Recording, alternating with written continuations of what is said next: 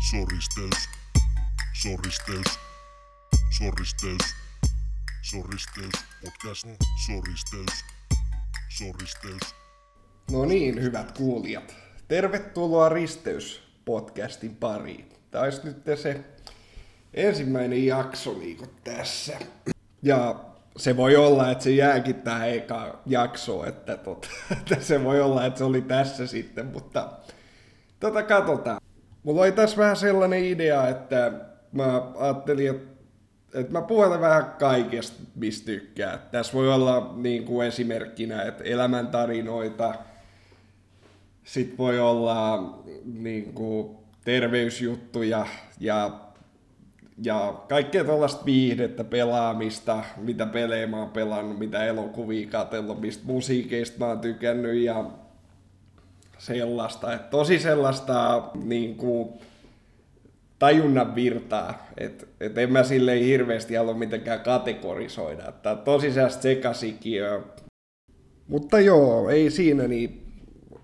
Myöhemmin ehkä tulee vieraita, että mä nyt otin sellaisen kopi, kun toi ystäväni se käski, että eka jakso kuulemma pitää tehdä yksin, niin mä olin, että no perkele, että no tehdään sitten, että miten sä haluat saatana. Tehdään se sitten yksin oli muut sellaisia ajatuksia tämän podcastin kanssa, että mä toivoisin, että kuulijat niin saisi ehkä jotain uusia hyödyllisiä ideoita myös, että tästä olisi oikeasti jotain apua, mutta ei sitä voi pelkästään siinä mielessä ruveta tekemään, koska sitten tämä olisi enemmän sellainen opetuskanava, että, että jos tämä edes viihdyttää, niin sitten ollaan päästy jollakin tasolla niin kuin onnistuttu mutta se kanava esittelystä. Tähän jaksoon otan aiheeksi ADHD ja ADD. Mulla on nyt omassa elämässä sellainen tilanne, että mä oon selvittämässä, onko mulla ADHD tai ADD. Ja on nyt saanut vihreitä valoa tutkimuksia ja on huomenna menossa ensimmäisiin testeihin. Omassa tapauksessa epäilen enemmän ADD, koska en ole sellainen kovin hyperaktiivinen tapaus, vaan enemmän se vaikuttaisi näkyvä arjen suorittamisvaikeuksina, keskittymisvaikeuksina ja hyvin korkeana aloitekynnyksenä tehdä asioita. Ajattelin tässä siis kertoa hieman itsestäni ja minkälaista mun historiaa ja käytös on ja miksi mä oon alkanut epäillä sitä ADDtä. Joo, piti tässä jälkiäänityksessä vielä mainita, että mä puhelen lähes koko aika tuossa kästissä ADHDsta, mutta mä tarkoitan enemmän ADDtä. Mä lähdin tekemään tätä kästiä vähän soitellen sotaa, että mä en hirveästi kattonut muistinvirkistyksestä noita termejä. Se on vähän hölmön kuulosta, mutta koittakaa nyt pärjäällä sen kanssa. Että tosiaan tarkoitan useimmiten sitä ADDtä, kun puhun vaikka puhukin ADHDsta. Mä en ole aina ajatellut, että mä olisin ADHD-tapaus, mutta mulla on yksi kaveri, joka, jolla on paljon noita ADHD-tapauksia kavereina, ja se aikoinaan sanoi, että, että se epäilee, että mulla on. Että se oli varmaan eka kerta, kun mulla tuli se ajatus, että, että mitä jos mullakin olisi, niin mä oon nyt sitten päättänyt lähteä hakeutumaan niihin testeihin, ja mä oon päässytkin niihin testeihin, että tässä, tässä mulla on monta haastattelua tai no mä en ole vielä päässyt niihin testeihin, mutta mulla oli mulla on ollut tosi monta haastattelua videovälityksellä tässä ennen sitä, ja nyt huomenna olisi sitten luvassa ensimmäiset ihan testit sen puolesta. Että vähän jännittää, että miten ne menee ja mikä se lopputulos on. Että sehän mikä, mikä mietityttää, että se ADHD olisi helppo kortti silleen vetää, että miksi elämässä on mennyt, miten on mennyt, että että miksei ole asioita saanut silleen hoidettua hyvin. Et mä, toisaalta se olisi hyvä, jos mulla ei ole sitä, niin ei tarvitsisi mitään lääkitystä ottaa, mutta sitten taas toisaalta se on vähän paha siinä mielessä, että mä tajuan, että mä oon monta vuotta vaan ollut laiska ja osaamaton. Se, se, se ei kuulosta varmaan, tai silleen mun päässä ei tunnu hirveän hyvältä ajatukselta, että se on vähän sellainen juttu, että siinä varmaan menee hetki käsitellä, että aha, että mä oon vaan ollut liian laiska. Ai, ai, ai, ai.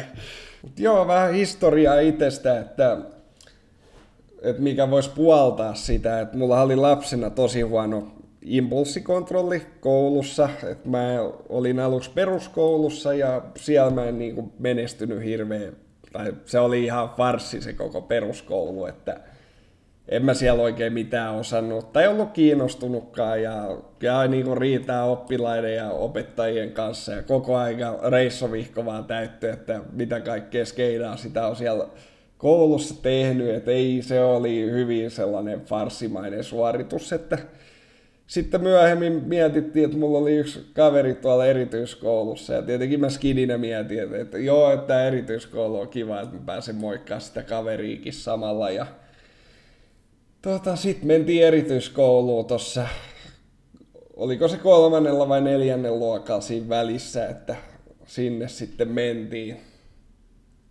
pienluokkaan. Siellä erityiskoulussa ne alkuvuodet meni ihan hyvin tosi pitkälle, että siellä oli oikeasti hyvää opetusta, mutta sitten niillä opettajilla loppui jossain vaiheessa niinku motivaatio tuohon meidän opettamiseen. Meidän niin sitten päivät pitkät saatiin katsoa siellä koulussa elokuvia, sitten me pelattiin korttia. Ja ei siinä niin sitä, sitä opetusta oli vaan ihan harvoin, että suuri osa siitä koulusta oli vaan sellaista niin hauskanpitoa, että oppitunteja oli hyvin harvassa ja oli siellä muutama ope, ketkä halusi ihan tosissaan opettaa, mutta se, se määrä, mikä meitä opetettiin, niin se oli ihan mitätöntä. Mä näkisin, että mulla varmaan jostain seiskaluokan puolesta välistä, jos mä oikein muistan, niin siitä alkaen, niin se, mä en ole käytännössä koului käynyt, että mä mun tollanen peruskoulutaso, tai niin kuin, se on vielä erityiskoulutaso, mikä on niin kuin vähän surullista, niin se loppuu siihen seiskaluokalle, että mä näen itteni, että mä oon tavallaan valmistunut koulussa seiskaluokalta, että sit sen jälkeen mun koulu ei ole jatkunut. Ongelma vielä tuossa on kaiken lisäksi se, että kun toi tapahtui, niin totta kai mä olin nuori ja ei mua hirveästi se opiskelu kiinnostanut muutenkaan, että toi tavallaan ruokki sitä mun opiskelemattomuutta. Ja sitten mä joskus ajattelin, että no okei, ehkä mun olisi hyvä varmuuden vuoksi opetella, mutta sitten kun niitä opettajia ei kiinnosta hirveästi se opettaminen, niin äkkiä itsekin sit rupeaa miettimään silleen, no en mä ehkä tänään jaksa ja sitten rupeaa vaan katsoa leffaa tai keskittyä korttien pelaamiseen, että sellainen hieno koulu mulla oli ja kyllä tosta varmaan olisi, jos silloin olisi tajunnut, niin jonkun oikeusjutun tehdä, mutta jotenkin se sitten jäi tekemättä, että en mä tiedä, kerroinko mä sitten tarpeeksi mun vanhemmille tosta meiningistä vai mistä se niinku johtui, mutta ei tosiaan. Ja nyt sitten on mennyt niin pitkä aika, että ei varmaan edes voisi niinku enää yhdistää sitä, että se, mun mielestä oli hyvin väärin, että mitä ne opettajat teki, mutta ei sille voi mitään, että tapahtunut mikä tapahtunut. Voi olla, että mä vielä myöhemmin palaan noihin koulujuttuihin, että se on ihan sellaista mielenkiintoista aikaa, että mitä kaikkea siellä on tapahtunut. Mä ajattelin nyt vähän tuollaisen lyhkäisen pätkän tällä kertaa siitä heittää. Sitten tietenkin kun tuolta koulusta valmistui, niin sitten seuraavana oli ammattikoulu mulla edessä ja tota, siellä ammattikoulussa, niin mullahan tietenkin, kun toi mun peruskoulutaso oli mitä oli, niin mä, mä en mihinkään erityisammattikouluun edes suostunut menee, niin mä lähdin sitten tuollaiseen tavalliseen ammattikouluun, niin se oli hyvin mielenkiintoista, että miten se taso siellä muuttuu, jos jos sellaiset ihmiset, ketkä nyt tietää, että millaista olisi erityiskouluissa taso on verrattuna peruskouluun, niin voi vähän miettiä, että millainen kulttuurisokki se on mulle ollut mennä sinne. Tämä nyt esimerkin, tämä on jäänyt mulle parhaiten mieleen, tämä yksi tunti siellä, että kun oli matikkaa, oliko jotain sähkölaskentaa, niin siellä oli sitten tällainen, että siellä oltiin merkitty sellainen muuttuja, että siellä oli muuttuja A ja B. No, mä en ollut erityiskouluna ikinä edes käsitellyt mitään muuttujaa. Mulla ei ollut mitään hajua mikään muuttuja. Ja meillä oli siellä ostetut laskimet. Siellä ei niinku A jotain kertaa B tai jotain tollasta, missä oli ne muuttujat niinku merkattu. Ja mulla ei ole mitään hajua, mikä se muuttuja oli, ja mä mietin laskimesta, että mistä löytyy A ja B, ja mitä noi niinku muuttuu numeroiksi, että siinä piti saada joku numero. Sitten mä kysyin, että miten noi niin opettajat, että miten noi A ja B voi laskea yhteen. Ja siinä on mitään numeroja, koko luokka rupeaa nauraa mulle. Ja sitten mä vaan, se oli jotenkin niin sellainen nöyrä hetki ja mua nolotti tosi paljon, että et, et se oli jotenkin ihan älyttömän nolo ja musta tuntuu, että mä oon jotenkin sellainen huonompi ihminen silloin, että, että mä, mä oon jotenkin tosi tyhmä. Voi tyhmä olo silloin. No, se oli, se oli niinku yksi esimerkki ja se koko koulu oli mulle niin vaikeeta ja siis ei mulla siellä ammattikoulussa, kun mä putosin jo heti ekoilla tunneilla siitä kärryiltä, että et tota, se oli kyllä niin, kuin niin vaikea. Mä ihmettelen, että miten mä oon päässyt läpi sieltä ammattikoulusta. Et kyllä mä sitten onneksi sain jonkun verran erityisopetusta. Sitä oli aluksi aika vähän ja sitten yhdessä vaiheessa sitä oli vähän enemmän. Ja sitten sen jälkeen se lopetettiin, mikä oli tosi paha. Niin kuin, ja sitten se taas palasi uudestaan. Että varmaan se erityisopetuksen tai siis erityis vaan niillä paikkaritunneilla, mitä mä otin omaehtoisesti, niin ne kyllä jeesi sitten varmaan, että mä pääsin jotenkin läpi. Ja no, opettajan vähän katto läpi, että kai ne tykkäs silleen musta muuten, että katto läpi sormien noita tuollaisia matikkahommia ja muita. No sitä mulla oli noita tietokonekursseja, niin noista tietokoneista mä sille jonkun verran tiedän. Ne nyt meni läpi silleen, että niissä mä en tuntenut itteni tyhmäksi. Että noissa kaikissa sähkölaskuissa ja fysiikassa ja kaikista noista, mitä niinku peruskouluissa joutuu käymään, niin voi luoja, että mä tunsin oloni tyhmäksi, idiootiksi. Niin kuin, vaikka ei se silleen kokonaan mun vika ole, koska eihän sitä lapsena tuu ajatelleeksi. Tai niin kuin nuorena että kuinka paljon se peruskoulu ratkaisee ja silleen, mutta se on jotenkin, mä oon vielä, mä myönnän, että mä oon vähän katkera siitä, että miten se mun peru, se erityiskoulu nuo asiat hoiti, että en, mä en varmaan ikinä tule pääsee siitä katkeruudesta eroon, vaikka mä haluaisin. Että se on harmillista. Joo, toivottavasti pääsen, mutta en mä pidä hirveän isoja odotuksia sen suhteen, että toivotaan parasta, että pitäkää peuhkui muun puolesta, että pääsen vielä joskus eroon siitä.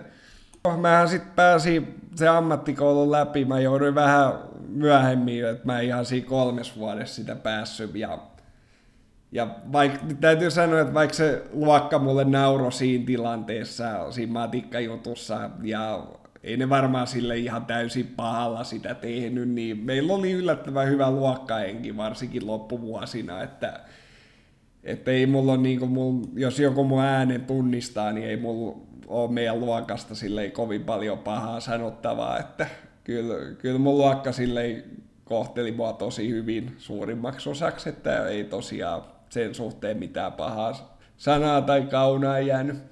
Mutta joo, miksi mä nyt otin noin koulut puheeksi, että tosiaan kun tuo ammattikoulukin oli hyvin haasteellista, niin ei mulla ole, mulla on liian pahat heittäisiin traumat jäänyt tuosta opiskelusta, niin mä en oikein uskaltanut sitten uudestaan lähteä opiskelemaan. Ja se, mikä nyt on ollut tyhmää, niin mä oon tavallaan jäänyt syyttelee sitten ihan liikaa, että vaikka mun toi erityiskoulu kusikin tosi pahasti, niin en mä voi sille koko vastuuta mun elämästä antaa, että mä jäin ihan liian pitkäksi aikaa niin syyttelee sitä sen sijaan, että mä olisin niin itse puskenut eteenpäin asioita. Että mä jäin silleen, mä jäin siihen uhriasemaan ihan liian pitkäksi aikaa, että vaikka tässä on kaikenlaista niin skeidaa tapahtunut, niin en mä nyt kaikesta voi syyttää. Mulla on ollut monta vuotta aikaa korjata asiat ja mä en ole jaksanut sitä tehdä niin kyllä se on, kyllä pitää vähän peiliä katsoa. Siinä mielessä, vaikka se on,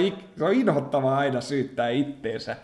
Helpompi olisi aina syyttää muita, mutta ei voi mitään, että näin se menee, että pitää, pitää välillä peiliä katsoa. Tosiaan noin kouluhommien epäonnistuminen on yksi iso syy, ja mä halusin vaan ottaa se esille vähän, että tietää mitkä on mun taustat. Et se on yksi iso syy, miksi mä oon hakenut noihin ADHD-hommia. Se, mikä tuossa tekee vähän hankala, että paljon se mun koulu on ollut osallisena sitten, että miksi mä en osaa suorittaa asioita niin hyvin, mitä pitäisi.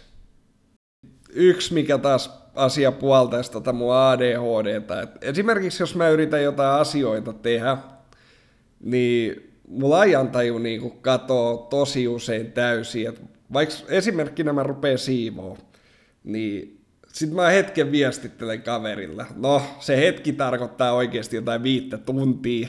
Et, no mä oon vähän paremmin oppinut nykyään käsittelee. Ja sit tää voi olla oikeasti vaan laiskuutta, mutta mulla on niin helppo, aina jos mun pitäisi tehdä jotain järkevää, joka ei ole mielenkiintoista. Just tämä siivous on aina toimiva esimerkki, niin mä valitsen ihan minkä tahansa muun asian. Mun aivot keksii syyn, että hei, et sulla on siinä pelissä joku juttu tekemättä, että käyppä se tekee. Se on paljon tärkeämpää kuin tämä siivous. Ja ö, sun pitää soittaa jollekin kaverille, että sun piti kysyä siltä jotain X-asiaa. Se on tärkeämpää kuin siivous. Ja ihan mikä tahansa juttu, mikä tuntuu paremmalta, niin ne aivot yrittää jotenkin kusettaa sen syyn itselleen, että, että miksi se on parempi asia kuin se siivous. Vaikka jos on kämppäs keidasena, niin kyllä se nyt on parempi juttu siivota, mutta kun se tuntuu niin epämiellyttävältä, niin ei, ne, ne yrittää ne aivot aina huijaa jonkun asiaa, että mikä pitäisi paremmin tehdä. Se ongelma ei ole pelkästään se siivous ja tälleen. Et se ongelma niin monissa muissa laskujen maksussa, ihan kaikessa. Mä oon onneksi iän myötä oppinut jotenkin toimimaan ittenikaan, mutta mun aivot on niin raskas partneri niin toimii, että mun välillä tekisi vaan mieli hakata päätä seinää sen suhteen. Ja sitten yksi asia, mikä puoltaa, niin on nuo sosiaaliset tilanteet. Että jos mä oon niin vaikka kavereiden kanssa baarissa ja otan vähän kuppia siellä, niin tosi helposti mun tekee niinku mieli lähteä tanssiin siitä tai tehdä jotain sellaista aktiivista, että mä en niinku niin paljon viihdy siinä paikallaan, että tota, en mä sitten tiedä, johtuuko se sitten vaan siitä, että mä oon sinkku tällä hetkellä, että jos mun mieli mennä vähän niin kuin kattelee, että löytyisikö sieltä jotain naikkosia vai mistä, mutta ainakin tällä hetkellä niin se on tosi vaikea olla silleen paikalla, että jos mä oon nyt aloittelemassa jossain kotipippaloissa juhlimassa, niin en mä sitten siellä tiedä, että siellä mä pystyn aika hyvin keskittyä, mutta sitten kun ilta menee myöhemmäksi, niin kyllä mä haluan jossain vaiheessa sille olla aktiivinen ja lähteä tanssiin ja tälleen, että jotenkin ne superenerginen olo ja se on, se on niinku sellainen liekki, että se on vaan pakko päästä niinku liekittää loppuun, että en mä voi sitä silleen tukahduttaa. Et se on tietenkin vähän kurjaa niille kavereille, sit, jotka ei ole samalla fiiliksillä, että jotka haluaa olla silleen, että keskittyy niin jutteluun ja pitää hauskaa, niin mä siellä viiletän ihan omissa maailmoissa, niin se ei ole ehkä niin hyvä juttu siinä mielessä, mutta mä oon mitä mä oon sen suhteen, että en mä sitä poiskaan saa, että tälleen mennään baarissa viilettää sitten kanssa.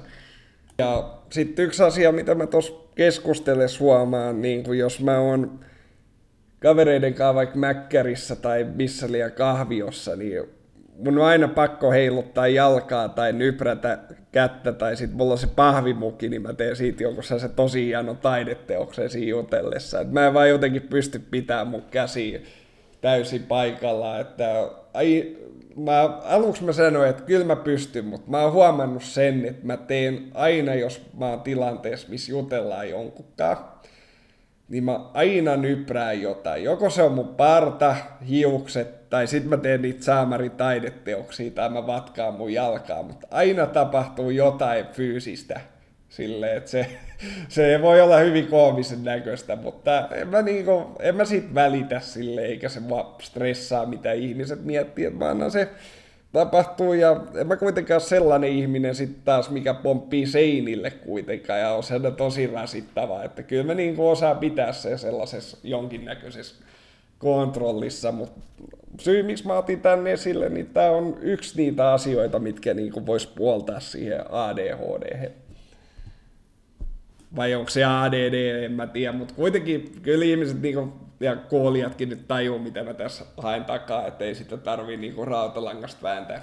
Sitten yksi kans näistä sosiaalisista tilanteista, niin toinen asia, mitä mulla joskus tapahtuu, varsinkin jos on monta eri puhujaa, niin tota, mä en haluaisi myöntää tätä, koska tässä on varmasti jotain tuttuja, ketkä tätä kuuntelee, mutta joskus mä putoon kärryiltä ja sit mä oon silleen, että joo joo, että et mä kuulin mitä sä sanoit, mutta se ei silleen pitäisi tehdä, mutta se vaan välillä mulla niin noloa myöntää, että mä putosin kärryiltä siitä jutusta, että sitä tapahtuu ihan liian usein ja mä, mä en tykkää siitä, mutta ei sille mitään voi. Että kyllä mä niin nyt oon oppinut vähän paremmin kyselee, että, että mikä se juttu oli, mutta sitten tulee aina se, että no et sä ollut kuunnellut, ja sitten se joutuu nolosti myöntämään, että no en mä ihan kokonaan, että mulla oli, tuli vähän muuta, että Mun se huomio niin aina kes- keskeyttää niin helposti joku asia, että jos mä oon vaikka kävelemässä, niin siellä vaikka näkyy joku toinen ihminen, niin mä saatankin yhtäkkiä sitä katsoa. Ja mä, siis se on ihan käsittämätöntä, kuinka niin kuin pienet asiat voi siirtää sen huomioon aina muualle.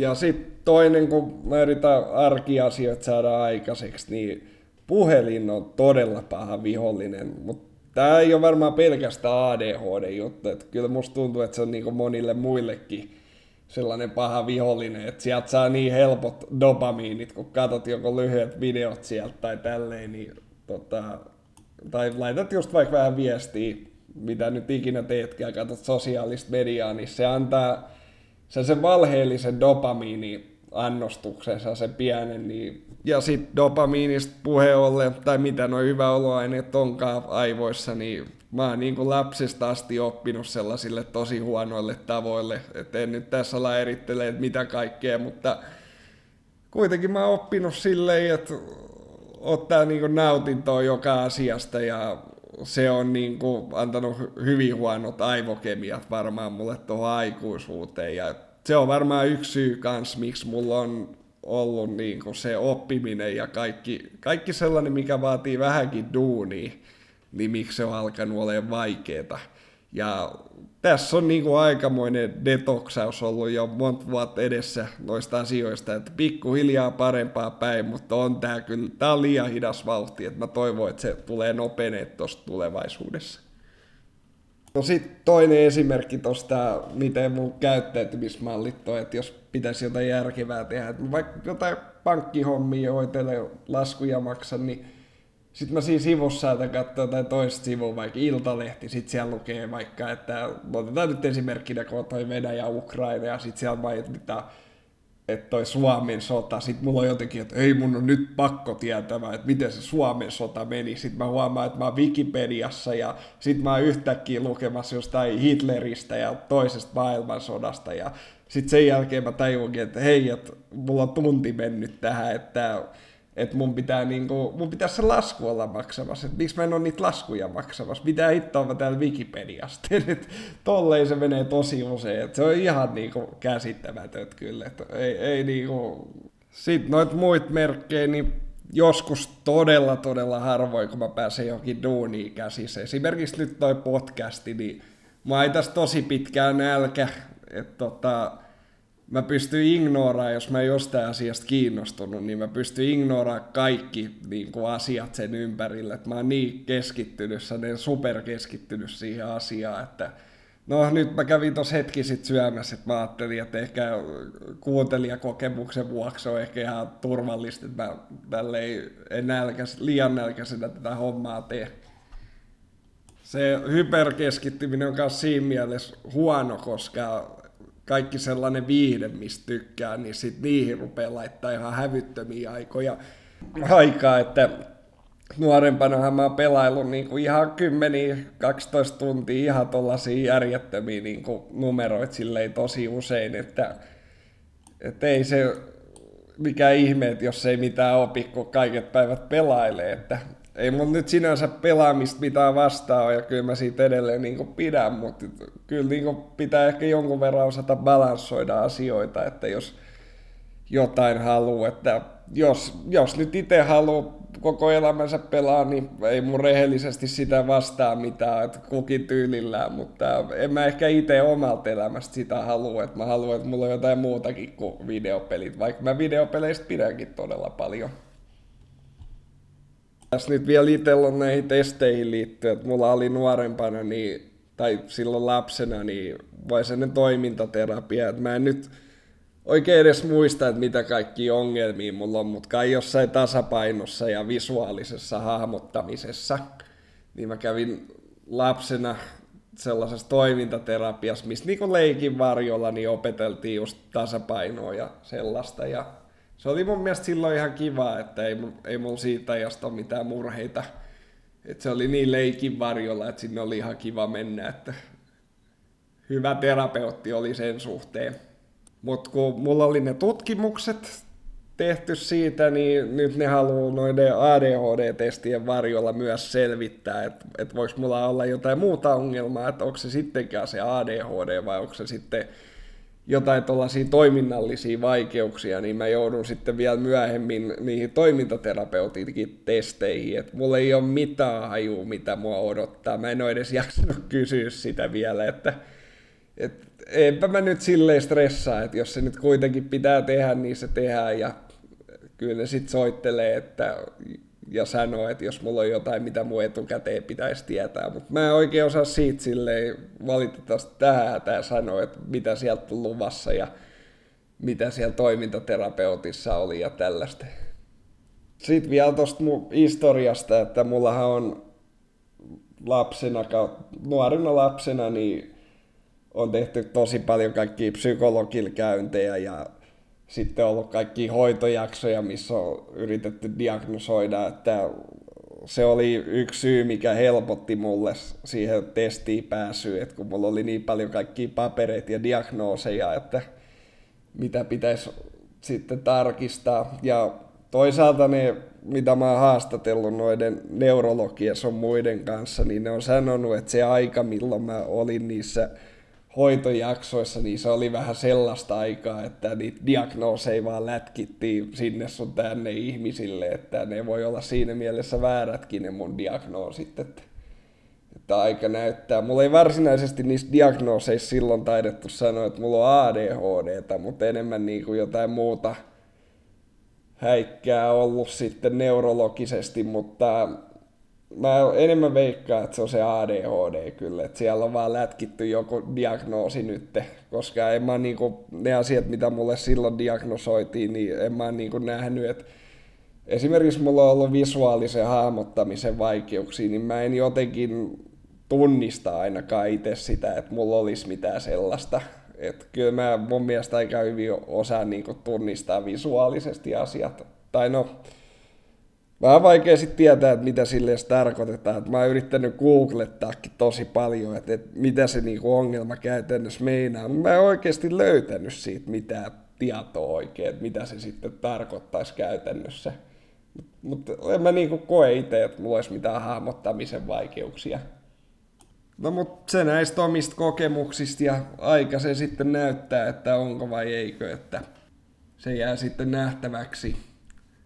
Ja hei, kuulijat, jos, jos mä tajun laittaa tämän johonkin palveluun tämän kästiin, että mihin pystyy kommentoimaan, niin kertokaa toki omia fiiliksiä ja ajatuksia tästä hommasta ja saa myös arvailla sitten, että onko vai eikö mulla sitä ADHDtä näiden mun juttujen perusteella. Joo, ja tämän päivän lähetys alkaa lähenee loppua, mutta mä ajattelin, että käydään vielä yksi aihe tosta läpi se olisi semmoinen, mä ajattelin vähän opastaa niin kuin omasta näkökulmasta, että jos itsellä on epäilyksiä, eli jos sulla on epäilyksiä, että on ADHD, että miten se homma saisi alkuun käyntiin. Eli mullahan se homma lähti silleen, että mulla oli pitkää epäilyksiä ja sitten sit mä itse ottanut edes mitään asioita ylös, mä vaan soitin lääkäriin, että, että mulla oli ADHD, epäilykset, että mulla on, että mulla on nuorempana tehty paljon diagnooseja, että mä haluaisin vihdoinkin selvittää ne lopullisesti. No ne sitten siellä kyseli, että miten se ADHD vaikuttaa. No mä olin itse sitten vähän tälleen öö, siinä puhelussa, mutta sitten mä sanoin, että, että mulla on aloituskynnys asioihin ollut niinku ihan järjettömän alhainen.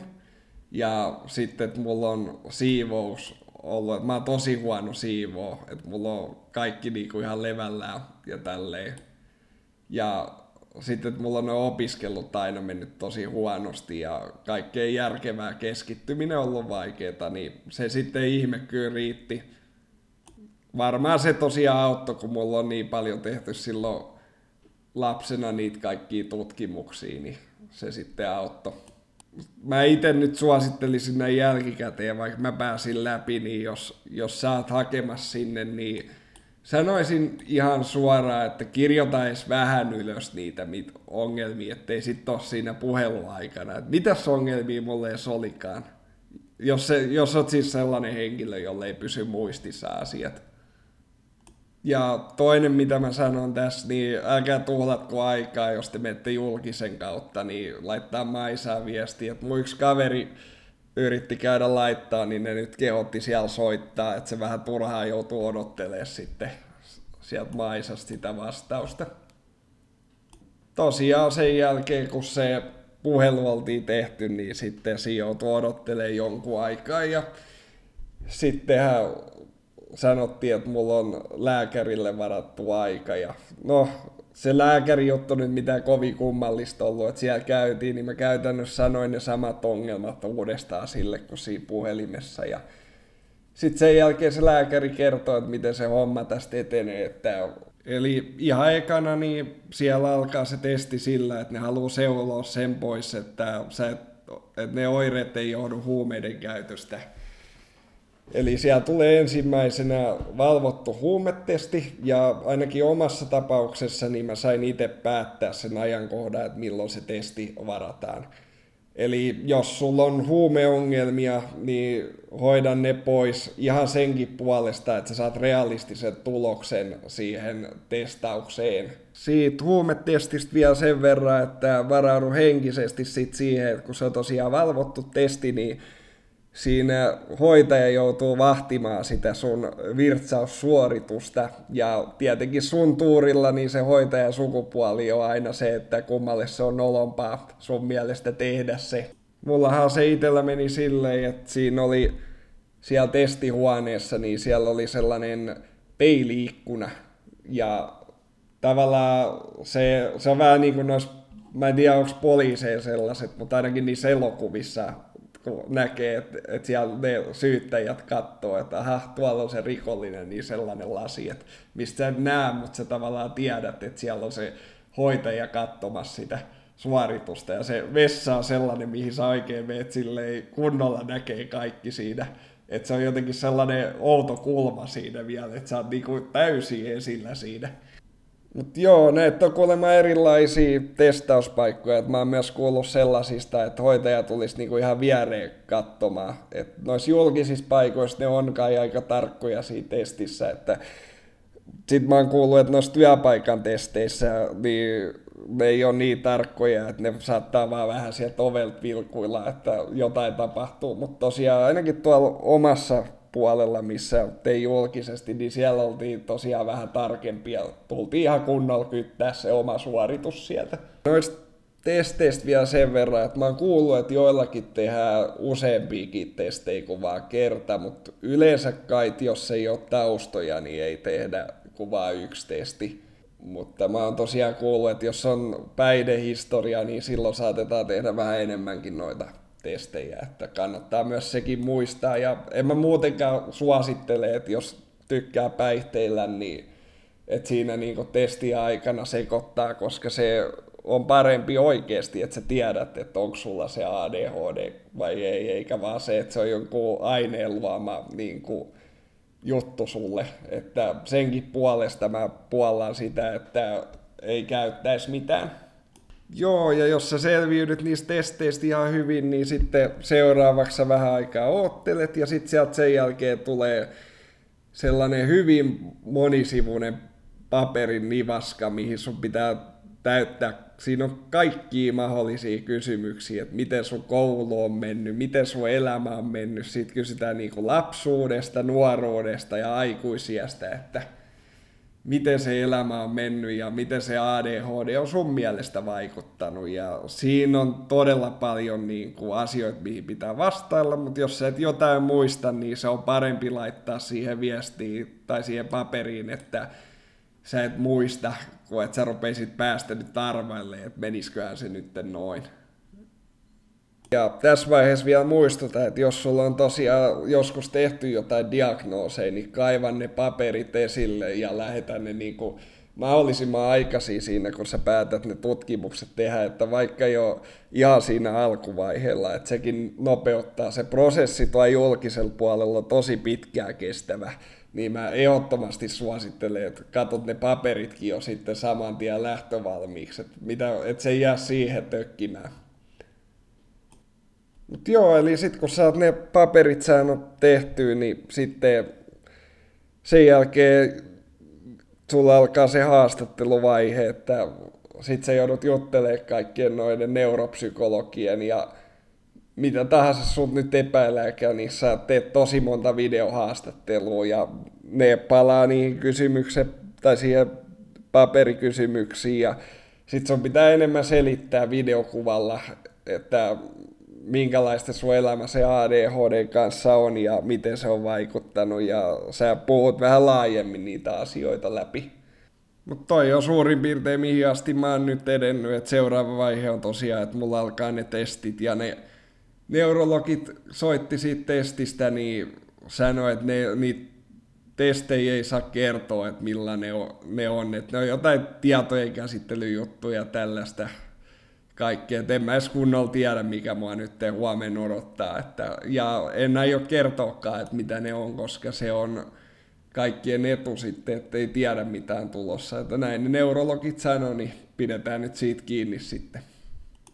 Se oli tässä siltä osin, että jos, jos tunnet, että sulla on ADHD, ADD, niin käy ihmeessä selvittää se asia, että voi olla iso apu elämässä – auttaa. Ja voi olla tosi moni, jos sulla on ongelmia yksityiselämässä tai työelämässä, niin se voi olla ratkaisu aika moneen asiaan. Että suosittelen ehdottomasti, että käyt tekemään ne testit, jos sellaisia tuntemuksia on.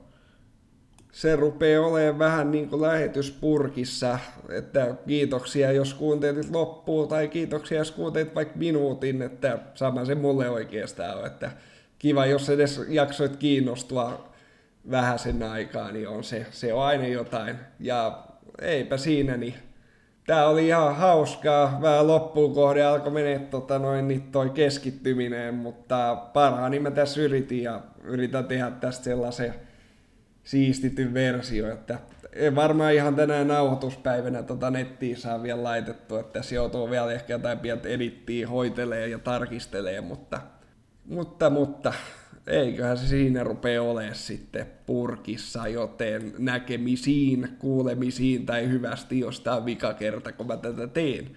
Jälkisanoin tässä pitää mainita kiitokset Jody Champsille, että se teki mulle ton tunnuskappaleen. Sillä on YouTubessa omat sivut samalla nimellä Jody Champs Zetalla. Et käykää ihmeessä kuuntelee. Pääsee sitä old school rap suurimmaksi osaksi. Ja sitten pahoittelut tuosta äänenlaadusta. Tämä mikki otti yllättävän helposti kaikki tollaset, jos puhuu liian kovaa, niin kuulostaa vähän tollaiselta puhallukselta. Ja sitten noin hiireklikkaukset, että mä vähän liian vähän tein noita testikuunteluita noissa klipeissä, että se on nyt liian kova duuni uusissa, että seuraavalla kerralla mä yritän olla tarkempi, ettei tulisi noin huono äänenlaatu. Mutta joo, kiitokset kuuntelusta.